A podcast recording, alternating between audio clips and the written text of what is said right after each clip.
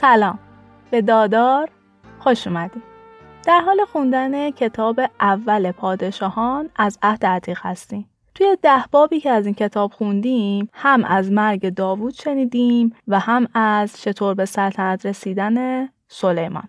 دیدیم که توی دوران سلیمان یک صلح نسبی برقرار بود و سلیمان هم تونست از این صلح استفاده کنه و یک معبد برای یهوه و یک کاخ با شکوه برای خودش بسازه. ماجرای دیدار سلیمان و ملکه سبا رو هم با هم شنیدیم. امروز می‌خوام شش باب از این کتاب رو براتون بخونم که داستان پادشاهان رو به یک جایی برسونیم و توی قسمت بعدی ماجرا رو از اون جایی ادامه بدیم که ایلیای نبی یا به تعبیر قرآن الیاس وارد داستان میشه. خب پس بریم که باب یازدهم رو با هم شروع کنیم.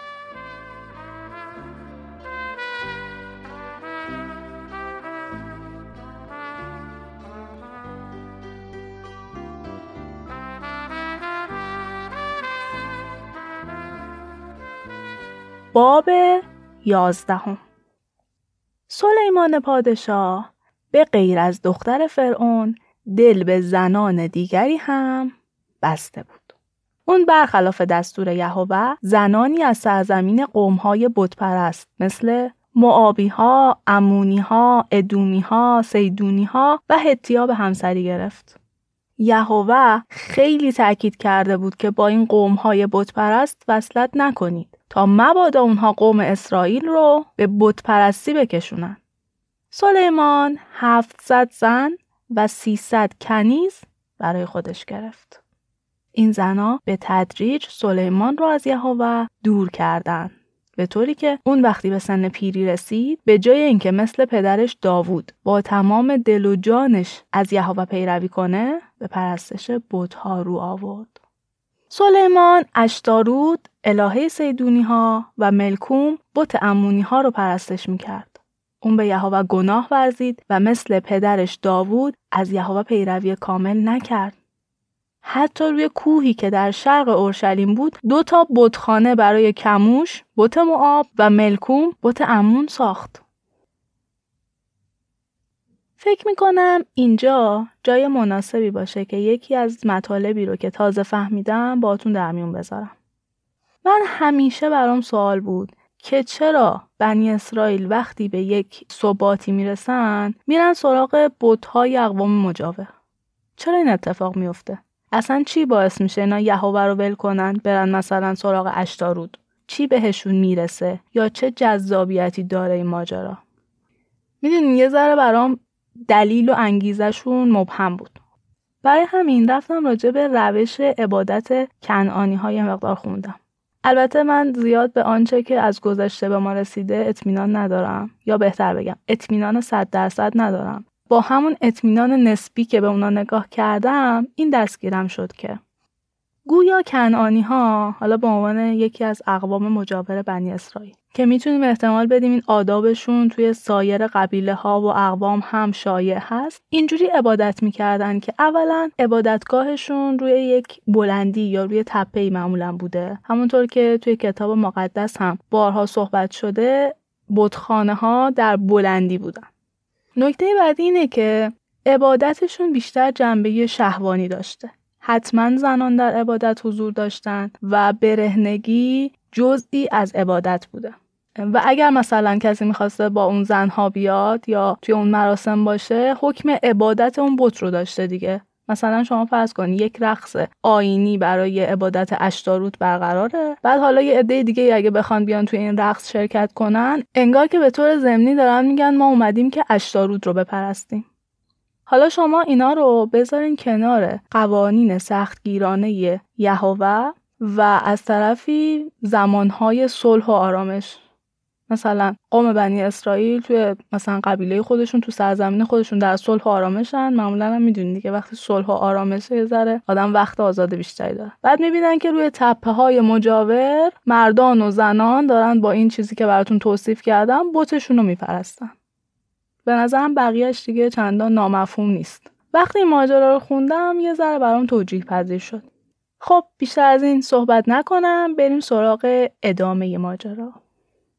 سلیمان برای هر کدوم از این زنهای بیگانش یه بتخانه جدا درست کرده بود تا اونا بتونن برای بتشون عبادت کنن. هرچند که یهوه خدای اسرائیل دو بار بر سلیمان ظاهر شده بود و اون رو از پرستش بتها من کرده بود ولی اون از امر یهوه سرپیچی کرد و از اون برگشت. پس یهوه بر سلیمان خشمگین شد و گفت چون عهد خودتو شکستی و از دستورات من سرپیچی کردی من هم سلطنت رو از تو می‌گیرم و بعد اون رو به یکی از زیر دستانت میدم ولی به خاطر داوود پدرت این کار رو در زمان پادشاهی تو انجام نمیدم ولی در زمان سلطنت پسرت این کار رو می‌کنم با این حال به خاطر شهر برگزیدم اورشلیم اجازه میدم که پسرت فقط بر یکی از دوازده قبیله اسرائیل سلطنت کنه. یه توضیح جالبی هم پانویس کتاب آقای سیار نوشته که میگه این عبادتگاه هایی که سلیمان برای زنهای مختلفش میساخته بیشتر جنبه سیاسی تجاری داشته تا جنبه مذهبی. به خاطر اینکه سلیمان یکی از دلایل ازدواج های متعددش دوستی با سایر اقوام بوده. و خب به خاطر رفت آمدهای تجاری که توی زمان سلیمان بیشتر شده بوده لازم بوده توی اون زمانی که تاجرها به سرزمین سلیمان میان یه جایی برای عبادتشون وجود داشته باشه ولی خب حالا توی کتاب تعبیری که ازش میشه یک نوع خیانت به یهوه هست. توی اون قسمتی که راجع به تاریخ نگارش کتاب مقدس قرار با هم صحبت کنیم که به امید خدا بعد از کتاب دوم پادشاهان براتون منتشر می‌کنم راجع به انواع لحن هایی که کتاب مقدس به اون نوشته شده و زمان نگارش اونها با هم مفصل صحبت می‌کنیم. اون موقع یا بهتر بگم بعد از اون بهتر می‌تونین تجزیه تحلیل کنین که چه زمانی چه چیزی نوشته شده و چه اندیشه ای پشتش بوده. یه نکته هم همینجا براتون باز کنم که ببینین کتاب مقدس مثل قرآن مسلمون ها وحی منزل نیست. چیزی نیست که بگیم خدا به پیامبران داده. خود یهودیان که تنخ رو کتاب مقدس می‌دونن و مسیحیان که عهد عتیق و عهد جدید رو با هم این رو یک چیز فرستاده شده از طرف خدا نمی‌دونن بلکه نوشته های مقدس می‌دونن که حالا راجع به اون باید بیشتر صحبت کنیم. ولی دوست دارم بهتون بگم که این رو با قرآن که مسلمون ها میگن کلام خداست که بر پیامبر نازل شده در یه ردیف مقایسه نکنین. نگاه به این دوتا نوشته دوتا نگاه متفاوته حتی در نگاه معتقدین به اون کتاب ها این رو در نظر داشته باشین. خب بریم سراغ ادامه بحث. خب در ادامه مت می‌خواد سمت دیگه ماجرا رو بگه. یهوه الان یه چیزایی رو به سلیمان گفته و از طرف دیگه می‌خواد مقدمات اجرای آنچه رو که گفته فراهم کنه. پس یهوه حداد رو که از شاهزادگان ادومی بود بر ضد سلیمان برانگیخت. سالها پیش وقتی داوود سرزمین ادوم رو فتح کرده بود سردارش یوآب رو به ادوم فرستاد. تا ترتیب دفن سربازای کشته شده اسرائیلی رو بده. یوآب و سربازانش شش ماه در ادوم میمونن و در طول این مدت به کشدار مردان ادومی می‌پردازن. در نتیجه غیر از حداد و چند نفر دیگه از درباریا که پدرش اونا رو به مصر فرستاده بود همه مردان ادومی کشته شدن. توی متن این رو هم توضیح میده که حداد در اون زمان خیلی پسر کوچیکی بوده. اونها پنهانی از مدیان خارج میشن و به فاران فرار می‌کنن. در اونجا هم ای با اونا میان و همه با هم میرن به مصر. پادشاه مصر هم حداد و می‌بره پیش خودش بهش خونه و زمین میده و معاش اون رو تأمین می‌کنه. کم کم حداد مورد لطف فرعون قرار می‌گیره و اون خواهر زنش رو به حداد میده. توی بعضی از ترجمه ها نوشته شده که اسم همسر فرعون تحفنیس بوده. اما پانویس کتاب آقای سیار میگه که تحفنیس یک لقبی بوده که به ملکه ها داده می شده مثل شاهبانو یا همچین چیزی. پس اسم یک شخص خاص نیست. حالا این یک توضیح جانبی بود که بهتون دادم ولی ادامه ماجرا میگه که زن حداد یه پسری به دنیا میاره که اسمشو می‌ذارن گنوبت. زن حداد گنوبت رو در کاخ سلطنتی فرعون با پسران فرعون بزرگ می‌کنه. وقتی که حداد در مصر بود میشنوه که داوود پادشاه و یوآب هر دو مردن. بنابراین از فرعون اجازه می‌خواد که به ادوم برگرده. فرعون ازش می‌پرسه آخه مگه اینجا چی کم داری که می‌خوای به ولایت خودت برگردی؟ حداد میگه چیزی کم ندارم ولی اجازه بدین که به وطنم برگردم. خب حالا حداد رو توی ذهنتون نگه دارین به عنوان یکی از دشمنای سلیمان. بریم راجع به یکی دیگه از دشمنا بشنویم. یکی دیگه از دشمنای سلیمان که یهوه اون رو بر ضد سلیمان برانگیخته بود رزون بود. رزون یکی از افراد حدد از پادشاه صوبه بود که از پیش اون فرار کرده بود. رزون یه عده راهزن رو دور خودش جمع کرده بود و رهبر اونا شده بود. وقتی که داوود سربازای حدد از از نابود کرد رزونم با افراد خودش به دمشق فرار کرد و اونجا حکومت رو به دست گرفت پس در طول عمر سلیمان رزون هم بر سوریه حکومت می‌کرد و از دشمنای سرسخت اسرائیل بود. یه شورش دیگه هم بر ضد سلیمان به وقوع پیوست. رهبری این شورش رو یکی از افراد سلیمان به نام آم به عهده داشت. آم پسر نبات از شهر صدره افرایم بود و مادرش بیوهزنی بود به نام سروعه. ماجرای آم از این قراره. سلیمان سرگرم نوسازی قلعه ملو و تعمیر حصار شهر پدرش داوود بود. یروبعام که یه جوان قوی و فعال بود توجه سلیمان رو جلب کرد. برای همین سلیمان اون رو ناظر کارگرای منطقه منسی و افرایم کرد. سرکارگر شد دیگه. یه روز که یروبعام از اورشلیم بیرون می‌رفت احیای نبی رو توی صحرا می‌بینه. اهیا یا اخیا دوتاش نوشته شده یکی از پیامبرایی که توی شیلو هم ساکن بوده اون دو نفر توی صحرا تنها بودن اهیا ردای تازه رو که به تنش داشت در میاره و اون رو دوازده تکه می‌کنه و به یروب آم میگه ده تیکه از اینا رو بردار چون که یهوه خدای اسرائیل گفته من سرزمین اسرائیل رو از دست سلیمان می‌گیرم و ده قبیله از دوازده قبیله اسرائیل رو به تو میدم. ولی به خاطر خدمتگزارم داوود و به خاطر اورشلیم که اون رو از میان همه شهرهای اسرائیل انتخاب کردم یک قبیله رو برای اون باقی می‌ذارم. چون که سلیمان منو ترک کرده و اشتاروت الهه سیدونی ها و کموش بوت معابی ها و ملکون بوت امونی ها رو پرستش می‌کنه. اون از راه من منحرف شده. اون چرا که در نظر من درسته به جا نیاورده و احکام و دستورات منو مثل پدرش داوود اطاعت نکرده. با این حال به خاطر خدمتگزار برگزیدم داوود که احکام و دستورات منو اطاعت می‌کرد اجازه میدم سلیمان بقیه عمرش رو پادشاهی کنه. ولی سلطنت رو از پسرش می‌گیرم و ده قبیله رو به تو واگذار می‌کنم. اما یه قبیله رو به پسر اون میدم تا در شهری که برگزیدم و اسم خودم رو بر اون گذاشتم یعنی اورشلیم اجاق داوود همیشه روشن بمونه. پس من تو رو ای یرابعام بر تخت فرمان روای اسرائیل می نشونم تا بر تمام سرزمینی که می‌خوای سلطنت کنی. این من یعنی یهوه دیگه چون داره احیا از جانب یهوه صحبت می‌کنه. و در ادامش میگه اگه کاملا مطیع من باشی و مطابق قوانین من رفتار کنی و اون چرا که در نظر من درسته انجام بدی و مثل بنده من داوود احکام منو نگه داری اون وقت من هم با تو میمونم و خاندان تو رو مثل خاندان داوود برکت میدم و اونها رو بعد از تو بر اسرائیل پادشاه می‌کنم ولی به خاطر گناه هایی که از سلیمان سر زده خاندان داوود رو تنبیه می‌کنم ولی نه تا ابد. اینجا صحبت یهوه تموم میشه. ممکنه براتون این سوال پیش بیاد که چطوری دوازده به ده و یک تقسیم میشه؟ پس اون یکی چی شد؟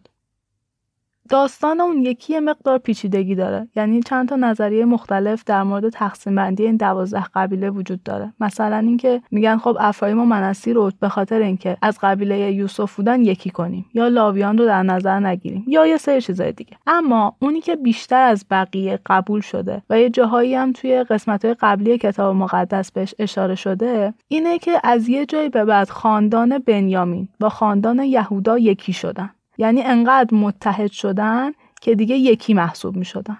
این نکتهش هم جالبه که شاول از خاندان بنیامین بود و داوود از خاندان یهودا. بعدا هم که جلوتر میریم اون یه قبیله ای که برای پسر سلیمان میمونه همین دوتان که با هم ادغام شدن. یعنی یهودا و بنیامین با هم توی اون پادشاهی میمونن که پسر سلیمان بر اون سلطنت می‌کنه. اینجا پیامی که اهیا از طرف یهوه میده تموم میشه و ما ناگهانی با این جمله روبرو میشیم که پس سلیمان تصمیم گرفت آم رو از میان برداره. اما یروبعام میره پیش شیشاق پادشاه مصر و تا فوت سلیمان اونجا میمونه. بعد از اینکه ماجرای یروبعام تموم میشه مت اینو میگه که سایر رویدادهای سلطنت سلیمان و کارها و حکمتهای او در کتاب زندگی سلیمان نوشته شده. این نکته جالب رو خوبه بدونین که کتاب زندگی سلیمان اصلا در دست نیست و کسی نمی‌دونه توی اون چی نوشته شده. به ما دیگه نرسیده. متن میگه که سلیمان مدت چهل سال در اورشلیم بر تمام اسرائیل سلطنت کرد. وقتی که فوت کرد اونو در شهر پدرش داوود دفن کردند و پسرش رهب آم رو به جای اون پادشاه کردن. این دوتا اسم شبیه همه قاطیش نکنید. یروب آم اونیه که احیا بهش میگه تو پادشاه اون ده قبیله میشی و رهب آم پسر سلیمانه. در مورد فوت سلیمان توی قرآن هم یک اشاره کوچیک داریم که میگه فقط وقتی جنبنده ای اسای اون رو می‌خوره دیگران از مرگش آگاه میشن که از این جنبنده به موریانه تعبیر شده یه مورد دیگه هم در مورد سلیمان در قرآن داریم که توی کتاب مقدس صحبتی نشده اما چون توی کار سپید جان بود من براتون میگم و اونم یه داستانیه که یه روز سلیمان و سپاهش از یه مسیری عبور می‌کردن یه مورچه اونجا بوده که به بقیه مورچه ها میگه فوری به خونه هاتون برین که زیر پای این سپاه از بین نرین. سلیمان این رو میشنوه و به خاطر این قدرتی که خدا بهش داده شکر می‌کنه. این چیزیه که توی سوره نمل بهش اشاره شده بود و احتمالا داستان سلیمان و مورچه رو توی کتاب های مختلف با شرح و بست های مختلف شنیدیم. خب سلیمان قصه ما هم از دنیا رفت و ما از این به بعد با چند تا پادشاهی مختلف که به فاصله های کوتاه کوتاه تغییر می‌کنن روبرو میشیم.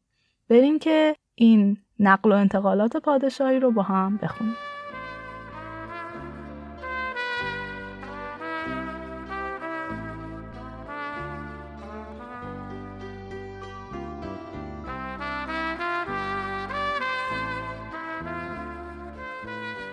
باب دوازدهم قبل از اینکه این باب رو شروع کنم یه چیزی رو بگم که توی کل این متن که دارم می‌خونم دیگه شما مد نظر بگیرین. هر جا از اسرائیل صحبت میشه راجع به خاندانهایی به جز یهودا و بنیامینه و اون یهودا و بنیامین با هم شدن یه قبیله که توی اورشلیم میمونن و بعد پادشاهی یهودا رو تشکیل میدن. پس دیگه هر جا از اسرائیل صحبت میشه راجع به اون ده تا قبیله دیگه است.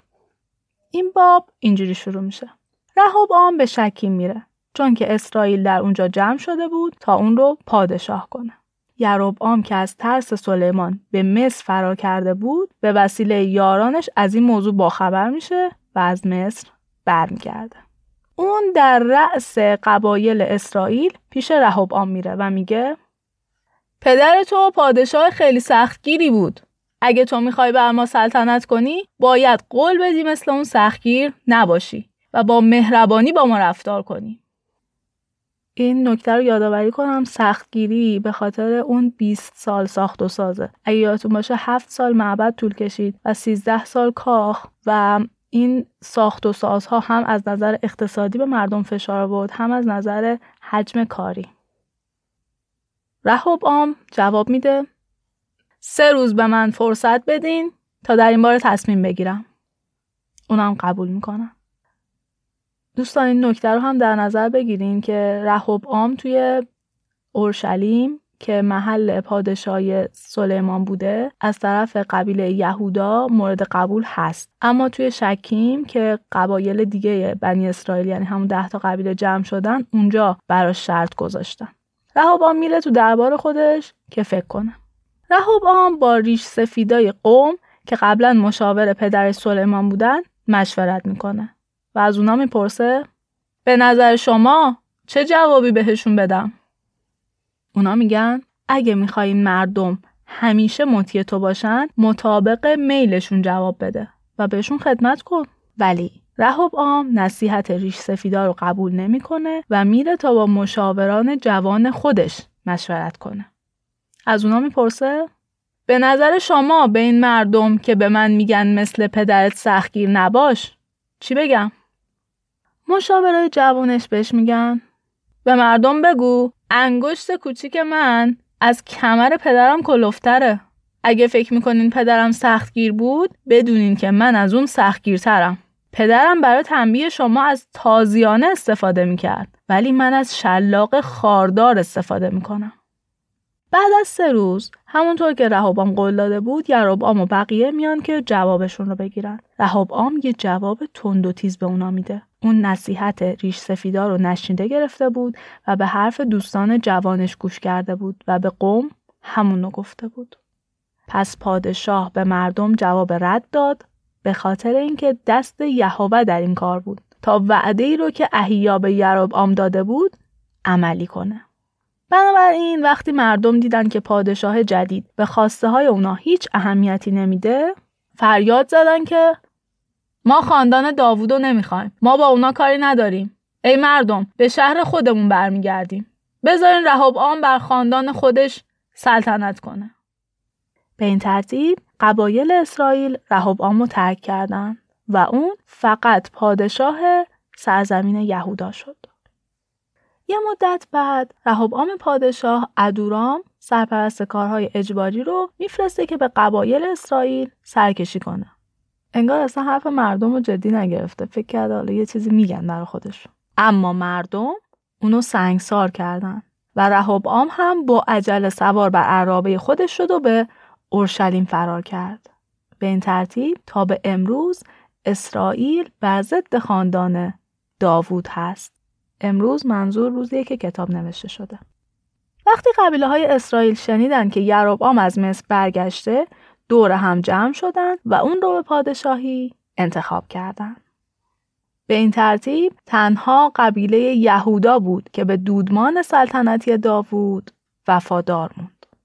وقتی که یروبعام به اورشلیم می‌رسه 180 هزار مرد جنگی از یهودا جمع می‌کنه تا با بقیه اسرائیل بجنگه. و اونها رو هم زیر سلطه خودش در بیاره. اما خدا به یه نبی میگه برو و به رهب آم پسر سلیمان پادشاه یهودا و به تمام قبایل یهودا بگو که نباید با اسرائیلی ها که برادرتون هستند بجنگید. به اونها بگو به خانه های خودشون برگردن چون که این اتفاقها مطابق خواست من صورت گرفته. بنابراین همونطور که یهوه گفته بود همه مردم به خونه های خودشون برگشتن. آم پادشاه اسرائیل شهر شکیم رو که توی کوهستان افرایم بود بنا کرد و اونجا ساکن شد. اما بعد از مدتی به فنوئیل میره اونجا رو بازسازی می‌کنه و اونجا ساکن میشه. بعد از اون یروبعام با خودش فکر می‌کنه که مردم اسرائیل برای تقدیم قربانی ها به خونه یهوه که تو اورشلیمه میرن اگه این کار رو ادامه بدن ممکنه اونا به رهب آن پادشاه یهودا گرایش پیدا کنن. اون وقت اونو پادشاه می‌کنن منو می‌کشن. بعد از اینکه این فکر رو کرد با مشاورانش مشورت کرد و تصمیم گرفت دو تا گوساله از طلا بسازه.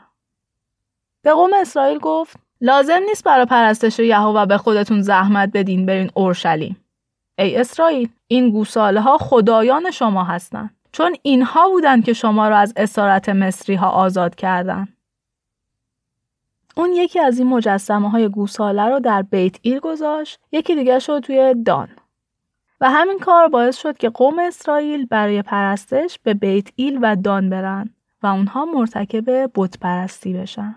یروبعام روی تپه ها هم بتخانه های ساخت و به جای اینکه از قبیله لاویای کاهن تعیین کنه از میان مردم عادی کاهن تعیین کرد.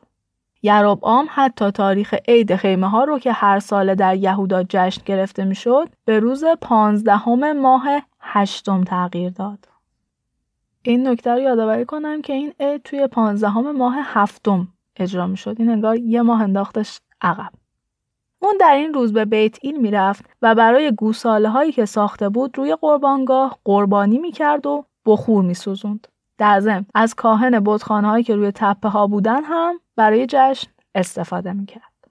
در پایان این باب یه نکته در مورد همین گوساله بدم و اون اینکه ممکن از متنی که داریم می‌خونیم این تصور برامون ایجاد بشه که یروب آم اومده اصلا یهوه رو گذاشته کنار و بت پرستی رو رواج داده و چقدر هم راحت این اتفاق افتاده. ولی در واقع احتمال میده که اصلا اینجوری نبوده و گوساله به عنوان نمادی که توی خود معبد هم استفاده شده اینجا استفاده شده. اما چیزی که باعث شده لحن کتاب بتونه انقدر راحت این گوساله ساختن رو به بت پرستی ربط بده اینه که گوساله یا گاو نر نماد بت بل بوده. و یه جورایی می‌شده به بت پرستی هم ارتباطش داد. اما تفسیرهای زیادی وجود داره که میگه یروبام فقط می‌خواسته از رفتن مردم به اورشلیم جلوگیری کنه و در واقع یه جایی برای عبادت همون یهوه ایجاد کنه.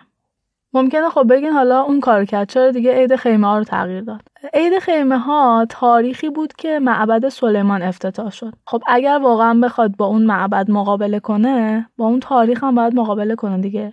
اینا هر دوتا همو تکمیل می‌کنن و میشه بگیم واقعا به خاطر قدرتی که معبد توی اورشلیم داشت یروبعام تصمیم می‌گیره هم مکان عبادت و هم اون تاریخ رو جابجا کنه.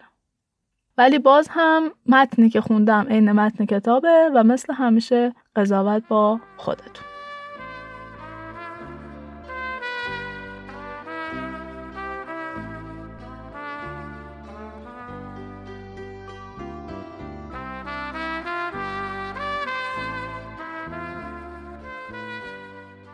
باب سیزدهم.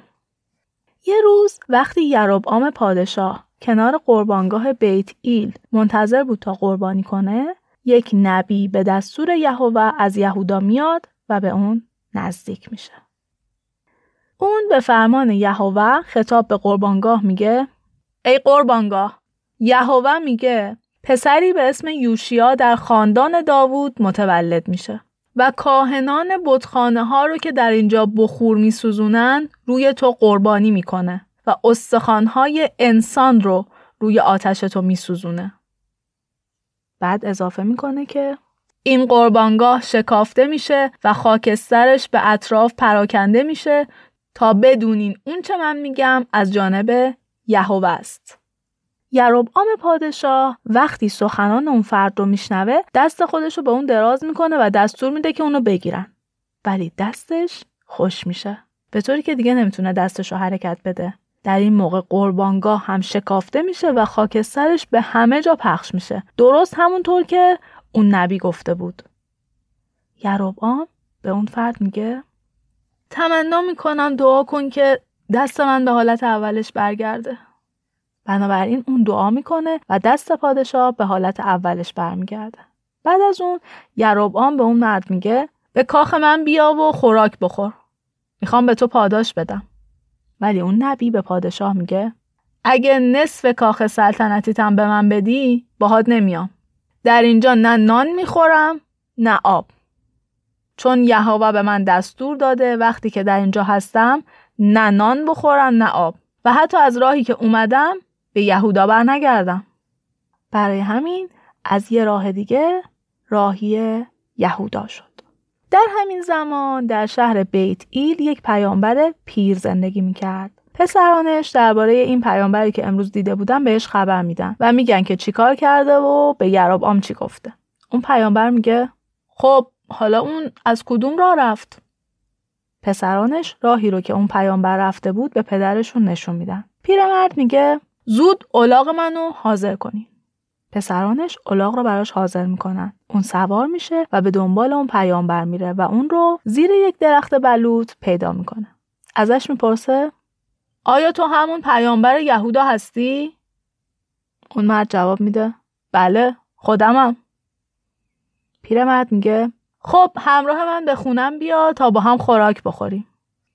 اما اون در جواب میگه نه من نمی‌تونم بیام. یهوه به من دستور داده که در بیت ایل نه چیزی بخورم نه بنوشم. حتی از راهی که اومدم هم برنگردم. پیرمرد به اون میگه منم مثل تو پیامبرم. فرشته ای از طرف یهوه پیغام داده که تو رو پیدا کنم با خودم به خونه ببرم و بهت نون و آب بدم. اما اون دروغ می‌گفت. بنابراین اون دو با هم به شهر برگشتن. و اون پیامبر در خانه اون پیامبر پیر غذا خورد.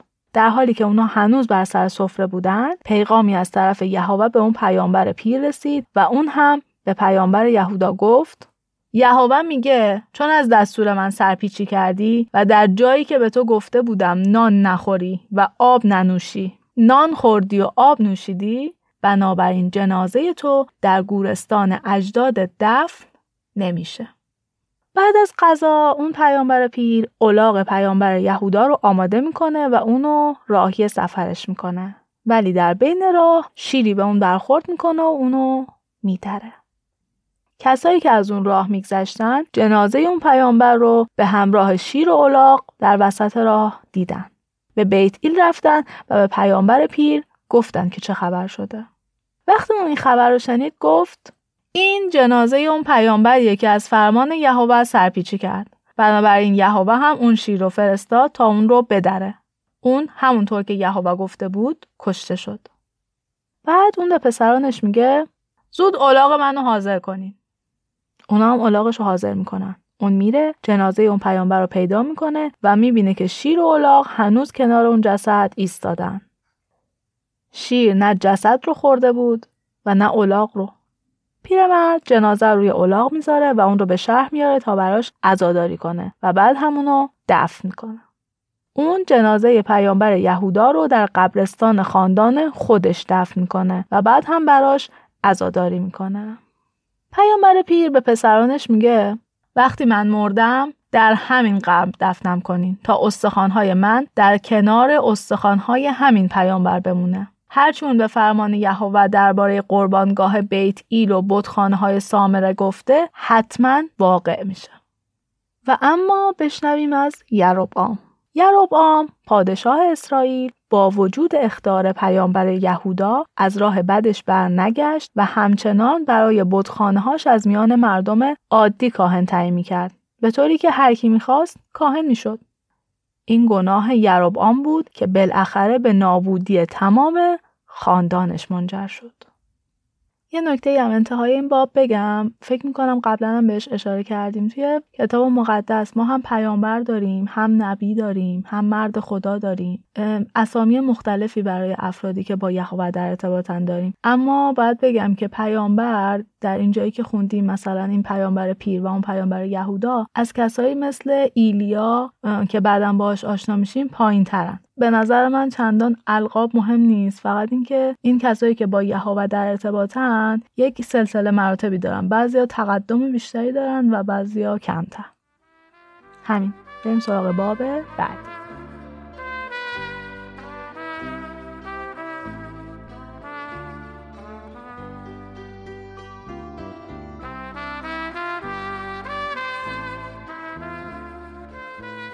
باب چهاردهم توی اون روزها ابیا پسر یروبعام بیمار میشه. یروبعام به همسرش میگه قیافت رو تغییر بده تا کسی تو رو نشناسه. بعد برو پیش احیای نبی توی شیلو. اون همون کسیه که به من گفت بر این قوم پادشاه میشم. ده تا نون، یه کوزه اصل و یه مقدار کلوچه براش ببر و ازش بپرس که آیا فرزند ما خوب میشه؟ همسر یروبعام به راه میفته و به خونه احیا توی شیلوه می‌رسه. احیای نبی پیر شده بود و دیگه چشماش نمی‌دید. اما یهوه به اون میگه که به زودی ملکه در قیافه ای مبدل به دیدار اون میاد تا درباره وضع پسر بیمارش از اون سوال کنه. یهوه به احیا گفته بود که به ملکه چی بگه. وقتی که احیا صدای پای ملکه رو دم در میشنوه میگه ای همسر یروبعام داخل شو. چرا قیافت رو تغییر دادی؟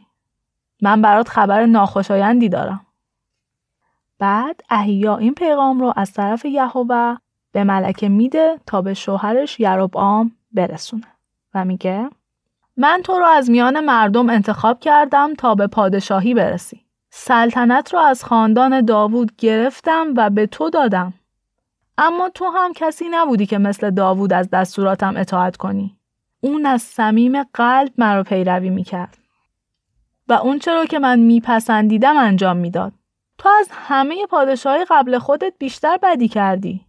بت ساختی و بت پرست شدی و با ساختن این گوساله ها از من دوری کردی تو منو خشمگین کردی من هم بر خاندانت بلا میفرستم و همه پسران و مردان خاندانت رو چه اسیر و چه آزاد نابود می‌کنم همونطور که طویله رو از کسافت حیوانا پاک می‌کنن منم زمین رو از خاندان تو پاک می‌کنم به طوری که از خاندان تو هر کی تو شهر بمیره سگا اونو می‌خورن و هر کی تو صحرا بمیره لاشخورا جسدشو می‌خورن. من که خدا هستم اینو میگم. بعد از این حرفا احیا به همسر آن میگه حالا بلند شو به خونت برو. وقتی که پات به شهر برسه پسرت میمیره و همه اسرائیل براش عزاداری می‌کنن و اونو دفن می‌کنن. ولی از تمام اعضای خانواده یروبعام این تنها کسیه که در قبر دفن میشه. چون تنها فرد خوبی که یهوه خدای اسرائیل در همه خانواده یروبعام می‌بینه همین بچه است. یهوه پادشاه دیگه ای برای اسرائیل انتخاب می‌کنه که خاندان یروبعام رو به طور کلی از بین می‌بره.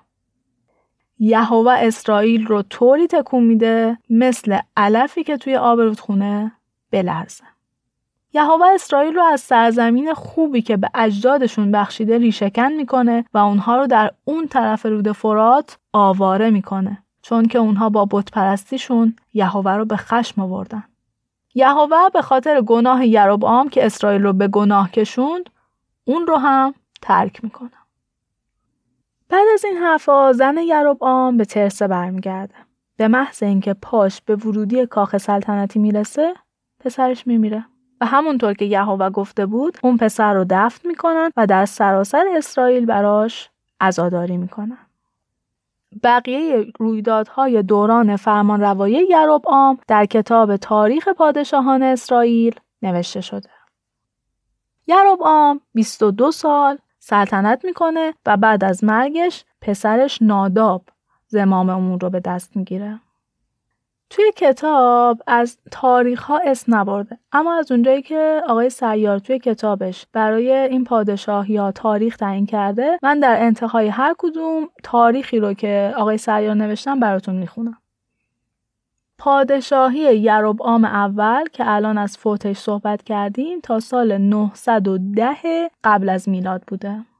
و حالا می‌خوایم راجع به رهوبعام یعنی پسر سلیمان صحبت کنیم. رهوبعام پسر سلیمان 41 ساله بود که پادشاه یهودا شد مادرش اهل امون بود و اسمش نعمه رهوبعام در شهر اورشلیم شهری که یهوه از میان همه شهرهای اسرائیل انتخاب کرده بود تا اسمش رو بر اون بذاره به مدت 17 سال سلطنت کرد.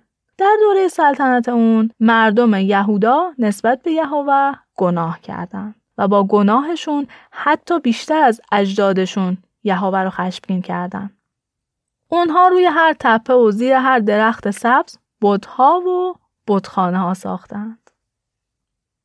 ببین در مورد این گناهانی که اینجا اسرائیلیا مرتکب میشن واقعا ترجمه ها چیزای مختلفی گفته. مثلا یه جا گفته که گناه لوات رو در سراسر اسرائیل رواج دادن. یه جا میگه روسبیان مقدس رو مجدد در سر کار آوردن و یه جای دیگه میگه کارایی رو کردن که خیلی قباحت داره و تا حالا قبل از اون مردمش یا نکرده بودن یا اونو کنار گذاشته بودن. به هر حال یه سری گناهی داره رخ میده که یهوه رو خشمگین کرده. حالا چیش واقعا دقیقا مشخص نیست. اما در ادامه اینجوری متن میگه که مردم یهودا درست مثل همون قومهای خدا نشناسی شدن که یهوه اونها رو از سرزمین کنعان بیرون کرده بود. در سال پنجم سلطنت رهوبعام شیشاق که گفتیم پادشاه مصر بود به اورشلیم حمله می‌کنه و اونجا رو تصرف می‌کنه. شیشاق خزانه های معبد یهوه و کاخ سلطنتی رو قارت می‌کنه و همه سپرهای طلایی رو که سلیمان ساخته بود با خودش می‌بره.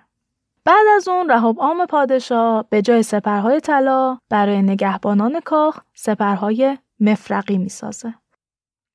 هر وقت پادشاه به معبد یهوه می‌رفت نگهبانان اون سپرها رو به دست می‌گرفتن و بعد از پایان مراسم اونها رو دوباره به اتاق نگهبانی برمیگردوندن. رویدادهای دیگه دوران سلطنت عام در کتاب تاریخ پادشاهان یهودا نوشته شده. در تمام دوران سلطنت عام بین اون و عام جنگ بود. وقتی رهب آن مرد اون رو در آرامگاه سلطنتی در شهر اورشلیم دفن کردند. بعد از رهب آن پسرش ابیا به جای اون بر تخت نشست.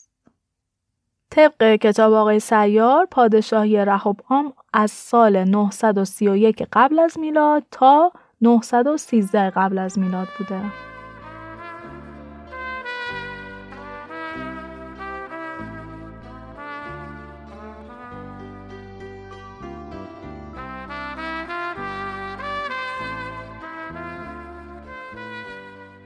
باب پانزدهم در هجدهمین سال سلطنت یروبام پادشاه اسرائیل ابیا پادشاه یهودا شد و سه سال در اورشلیم سلطنت کرد. مادر اون مکه دختر ابشالون بود. ابیا هم مثل پدرش مردی فاسد بود و مثل داوود پادشاه نبود که به یهوه وفادار باشه. اما با وجود این یهوه به خاطر لطفی که به داوود داشت به ابیا پسری بخشید تا سلطنت در اورشلیم باقی بمونه.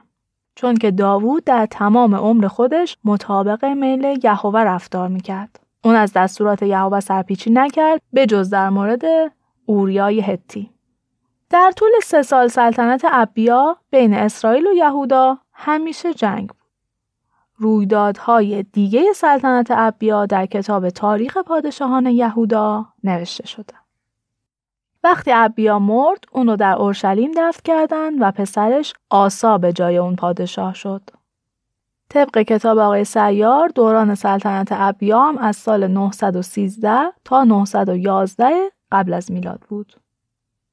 در بیستمین سال سلطنت یروبعام پادشاه اسرائیل آسا پادشاه یهودا شد. اون چهل و یک سال در اورشلیم سلطنت کرد. مادر بزرگ اون مکه دختر ابشالون بود. اون هم مثل جد خودش داوود مطابق میل یهوه رفتار می‌کرد.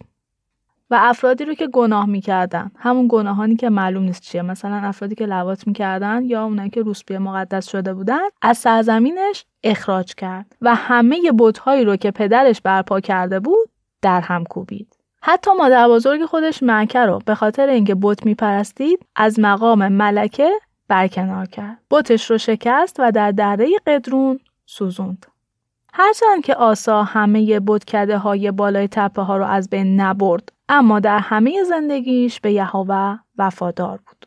آسا اشیاء طلا و نقره رو که خودش و پدرش وقف خونه یهوه کرده بودن توی همون خونه گذاشت. آسا پادشاه یهودا و بعشا پادشاه اسرائیل همیشه با هم در جنگ بودن. بعشا پادشاه اسرائیل به یهودا لشکر کشید و شهر رامه رو بنا کرد تا نظر کسی پیش آسا پادشاه یهودا رفت آمد کنه. آسا وقتی دید اینطوریه هرچی طلا و نقره توی خزانه خونه یهوه و کاخ سلطنتی بود گرفت و با این پیام برای پسر حدد پادشاه سوریه فرستاد و گفت بیا مثل پدرانمون با هم متحد بشیم این طلا و نقره رو برات میفرستم و از من قبول کن پیوند دوستی خودت رو با بعشا پادشاه اسرائیل قطع کن تا اون از قلمرو من بیرون بره پسر حدد موافقت کرد و با سپاه خودش به اسرائیل حمله برد و شهرهای ایون و دان و بیت مکه و همه اطراف دریاچه جلیل رو تسخیر کرد. وقتی این رو شنید از ادامه ساختن رام دست کشید و به ترسه برگشت. بعد آسا سراسر یهودا پیغام فرستاد که همه مردان اسرائیل بدون استثنا بیان و سنگ ها و چوب هایی رو که بعشا برای ساخت رامه به کار می برد بردارن و ببرن. آسا با این مساله شهر جبع و شهر مصفر رو که توی زمین بنیامین بود ساخت. بقیه رویدادهای سلطنت آسا یعنی فتوحاتش، کارهاش و شهرهایی رو که ساخته همه در کتاب تاریخ پادشاهان یهودا نوشته شده. آسا در سالهای پیری به پادرد سختی مبتلا میشه. وقتی فوت می‌کنه اون رو در آرامگاه سلطنتی در شهر اورشلیم دفن می‌کنن و بعد از اون پسرش یهوشافات به مقام پادشاهی یهودا می‌رسه. طبق کتاب آقای سیار پادشاهی آسا از سال 911 تا 870 قبل از میلاد بوده. حالا می‌خوایم برگردیم به سرزمین اسرائیل. در سال دوم سلطنت آسا ناداب پسر یروبعام پادشاه اسرائیل میشه و دو سالم سلطنت می‌کنه. اونم مثل پدرش نسبت به یهوه گناه می‌کنه و اسرائیل رو به گناه میکشونه. بعشا پسر اخیا از قبیله یساکار بر ضد ناداب قیام می‌کنه و وقتی که ناداب با سپاه خودش شهر جبتون رو که یکی از شهرهای فلسطین بوده محاصره می‌کنه بعشا ناداب رو می‌کشه. بعشا در سومین سال سلطنت آسا پادشاه یهودا به جای ناداب بر تخت سلطنت اسرائیل میشینه. اون وقتی به قدرت می‌رسه همه فرزندان یروبعام رو می‌کشه. به طوری که حتی یک نفر از خاندانش هم زنده نمیمونه. این درست همون چیزیه که یهوه به وسیله احیای نبی خبر داده بود. چون که خب یروبعام نسبت به یهوه گناه کرده بود و از طرفی همه اسرائیل رو هم به گناه کشونده بود. یهوه خدای اسرائیل رو خشمگین کرده بود. جزئیات سلطنت ناداب در کتاب تاریخ پادشاهان اسرائیل نوشته شده. بین آسا پادشاه یهودا و بعشا پادشاه اسرائیل همیشه جنگ بود طبق کتاب آقای سیار پادشاهی ناداب از سال 910 تا 909 قبل از میلاد بود. در سومین سال سلطنت آسا بعشا بر اسرائیل پادشاه شد و 24 سال بر ترسه سلطنت کرد. اون هم مثل یروبعام نسبت به یهوه گناه کرد و اسرائیل رو به گناه کشوند.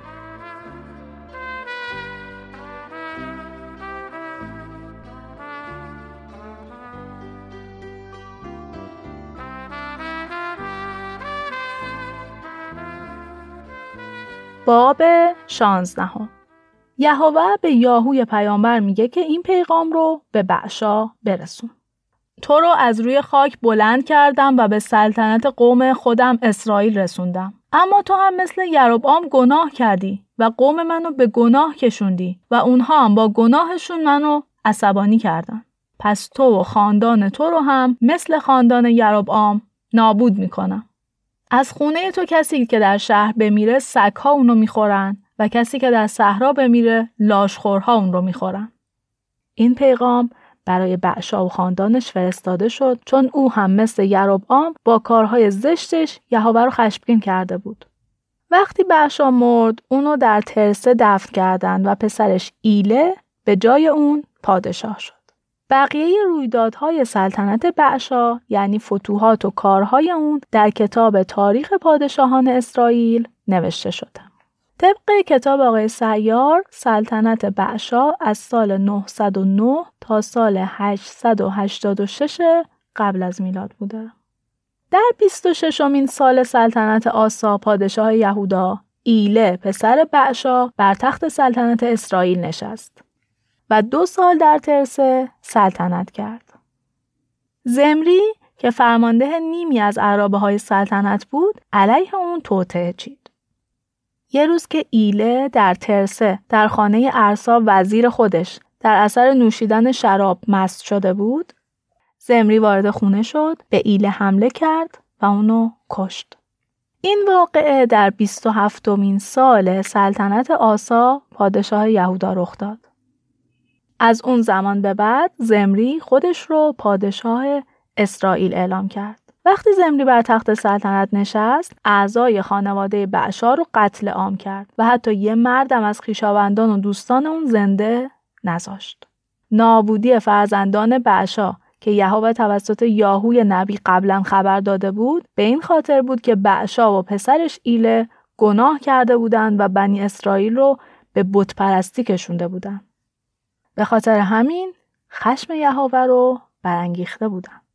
بقیه رویدادهای سلطنت ایله در کتاب تاریخ پادشاهان اسرائیل نوشته شده.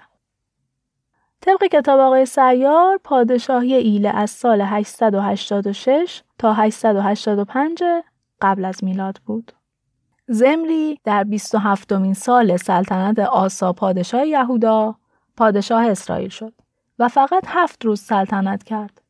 چون وقتی سپاهیان اسرائیل که آماده حمله به جبتون بودن شنیدن که زمری پادشاه رو کشته عمری رو که سردار سپاه بود همونجا پادشاه کردن. عمری هم به سرعت با نیروهاش به ترسه اومد و اونجا رو محاصره کرد. زمری هم وقتی دید شهر محاصره شده داخل کاخ رفت و اونجا رو آتیش زد. خودش هم بین شله ها سوخت. اونم مثل یروبعام نسبت به خدا گناه کرد و اسرائیل رو به گناه کشوند. بقیه وقایع زندگی زمری و شرح شورشش در کتاب تاریخ پادشاهان اسرائیل نوشته شده. خب خود کتابم که گفت این آقای زمری فقط هفت روز پادشاه بوده و اون هفت روز هم در سال 885 قبل از میلاد بوده. در آن روزها بین مردم اسرائیل دو دستگی افتاد. نیمی از اونها طرفدار عمری بودند، نیمی دیگه طرفدار تبنی پسر جینت. ولی بالاخره طرفداران عمری پیروز شدند، تبنی کشته شد و عمری پادشاه شد. در سی و یکمین سال سلطنت آسا پادشاه یهودا عمری پادشاه اسرائیل شد و دوازده سال سلطنت کرد. از این دوازده سال شش سال رو در ترس سلطنت کرد. اون تپه سامره رو از شخصی به اسم سامر به هفتاد کیلو نقره خرید و شهری روی اون ساخت و اسمش رو گذاشت سامره. ولی عمری بیشتر از پادشاهان قبل نسبت به یهوه گناه کرد. اونم مثل یروبعام به بت پرستی پرداخت و قوم اسرائیل رو به گمراهی کشوند و به همین خاطر خشم یهوه رو برانگیخت. بقیه رویدادهای سلطنت و فتوحات عمری در کتاب تاریخ پادشاهان اسرائیل نوشته شده. وقتی عمری مرد، اون رو در سامره دفن کردند و پسرش اخاب به جای اون پادشاه شد. توی کتاب آقای سیار در مورد سال پادشاهی عمری نوشته شده از سال 885 تا 874 قبل از میلاد.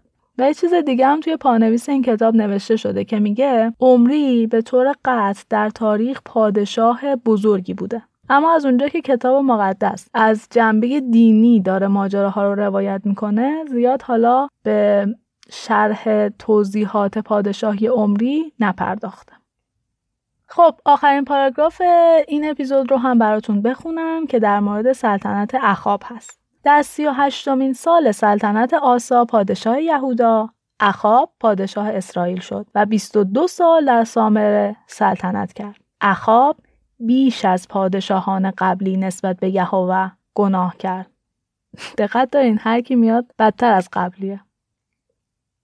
اون نه فقط مثل یروب مرتکب گناه شد بلکه با ایزابل دختر اتبل پادشاه سیدون هم ازدواج کرد و بت بعل سیدونی ها رو پرستید و در برابر اون سجده کرد. اسم دختر این پادشاه رو توی کتاب آقای سیار ایزابل نوشته. برای همین من براتون ایزابل خوندم. اون در سامره یه بتخانه و یه قربانگاه برای بل ساخت و بعد هم به ساختن بتهای دیگه پرداخت و با این کارهای خودش بیشتر از هر پادشاهی که قبل از اون در اسرائیل سلطنت کرده بود یهوه رو عصبانی کرد. در دوره سلطنت اون مردی از بیت ایل به نام هی ایل شهر عریها رو بازسازی کرد. اما وقتی داشت اونو پایه گذاری می‌کرد پسر بزرگش ابیرام مرد. و وقتی که ساخت شهر رو تموم کرد و دروازه هاش کار گذاشت پسر کوچکش سجوب مرد. این به خاطر لعنت یهوه بر عریها بود که توسط یوشع پسر نون اعلام شده بود. اگر یادتون باشه در زمان یوشع شهر عریها سوزونده شد و حرام اعلام شد. در واقع شهری شد که نباید بازسازی بشه چون مورد لعنته. و الان هم اینجا داره میگه که یه فردی اومد عریها رو بازسازی کنه و دوتا پسرش رو در شروع و پایان این کار از دست میده.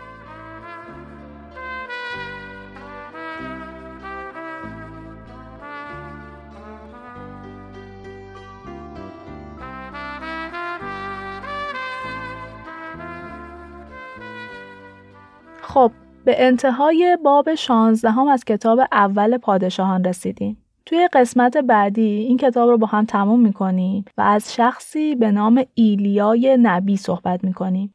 این شخص در کتاب مقدس اسمش ایلیاس ولی در قرآن به اسم الیاس ازش یاد شده. ماجراهای جالبی داره و یکی دو تا معجزه که شنیدنش خالی از لطف نیست. تا هفته آینده مراقب خودتون باشین و خدا نگهدار.